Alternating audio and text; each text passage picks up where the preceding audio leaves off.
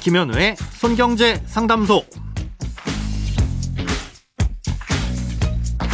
새는 돈 맞고 숨은 돈 찾아드립니다. 손경제 상담소 김현우입니다.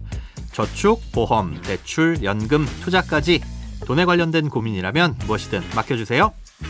오직 당신만을 위한 맞춤 상담. 먼저 오늘 사연 만나봅니다.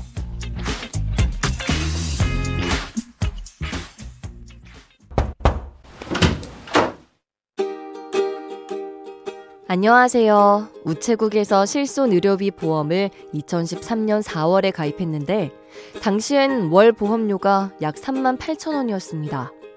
그러고 나서 5년 뒤인 2018년에 보험료가 갱신됐는데 5만 5천 원이 조금 넘더라고요. 그로부터 또 5년이 지나 갱신되는 시점이 올해인데 얼마 전에 갱신 후 보험료가 무려 18만 원 가까이 된다는 안내문을 받았습니다. 너무 놀라서 전화를 하니 손해가 커서 어쩔 수 없다며 유지할 수 없다면 요즘 판매되는 4세대 실손 보험으로 갈아타라고 하더라고요. 아무리 그래도 그렇지 한 번에 이렇게 많이 올릴 수 있는 건가요? 저는 4세대 보험으로 자동으로 갈아탈 수 있는 건지 알고 싶습니다.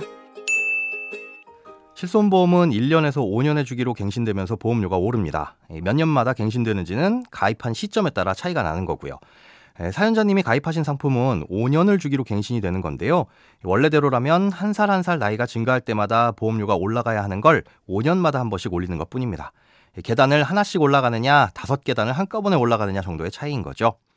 당연히 연령이 증가하면 보험료도 오르게 되는데요. 이렇게 연령 증가로 인한 보험료 상승 말고도 아예 보험 자체가 비싸지는 보험료 인상도 별도로 있습니다. 예를 들어 40살에는 보험료가 9천원인데 41살에는 만원으로 올라갈 예정이었다고 가정해 보겠습니다. 그런데 이때 보험사가 손해를 많이 봤을 경우 보험료를 10% 인상하겠다고 하면 41살에 만원이 아닌 11,000원을 받게 되는 겁니다.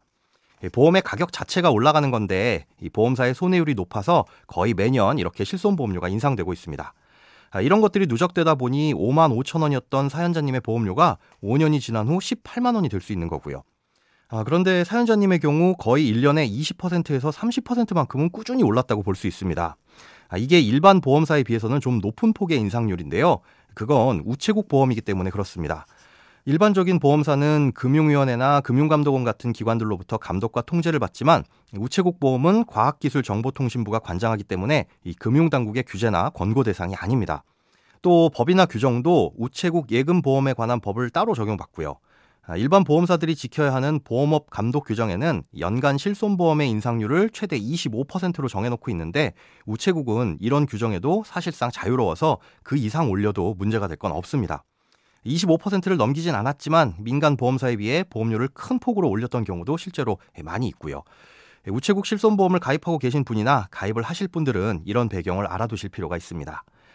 자, 그렇다면 사연자님은 지금 판매되고 있는 4세대 실손보험으로 갈아타는 것이 가능하냐? 아, 이건 그냥 자동으로 되는 건 아니고요. 지점에 내방하셔서 따로 신청을 하셔야 됩니다. 병력이 있더라도 무심사로 전환해 주는 게 원칙이긴 한데요. 다만 몇몇 정신질환에 대해서는 최근 치료 이력이 있다면 심사를 받아봐야 합니다. 어, 이건 가입하고 계신 실손보험에서는 안 해주던 보장을 2016년부터는 해주기 시작했기 때문인데요. 우울증이나 조현병, 공황장애, 또 외상 후 스트레스 장애, 주의력 결핍, 과잉 행동 장애, 이 틱장애도 보장을 받을 수 있게 표준 약관이 2016년에 개정됐습니다. 그래서 해당 정신질환으로 치료 이력이 있다면 별도로 심사를 받아야 하고요. 이 심사 결과에 따라 전환이 불가능할 수도 있습니다. 이건 우체국 실손보험뿐만 아니라 다른 일반 보험사의 실손보험에도 동일하게 적용되는데요. 단 일부 보험사는 전환을 유도하기 위해 정신질환 병력이 있어도 전환이 가능한 곳도 있으니까 참고하시기 바랍니다. 크고 작은 돈 걱정 혼자 끙끙 앓지 마시고 imbc.com 손경제 상담소 홈페이지에 사연 남겨주세요. 검색창에 손경제 상담소를 검색하시면 쉽게 들어오실 수 있습니다.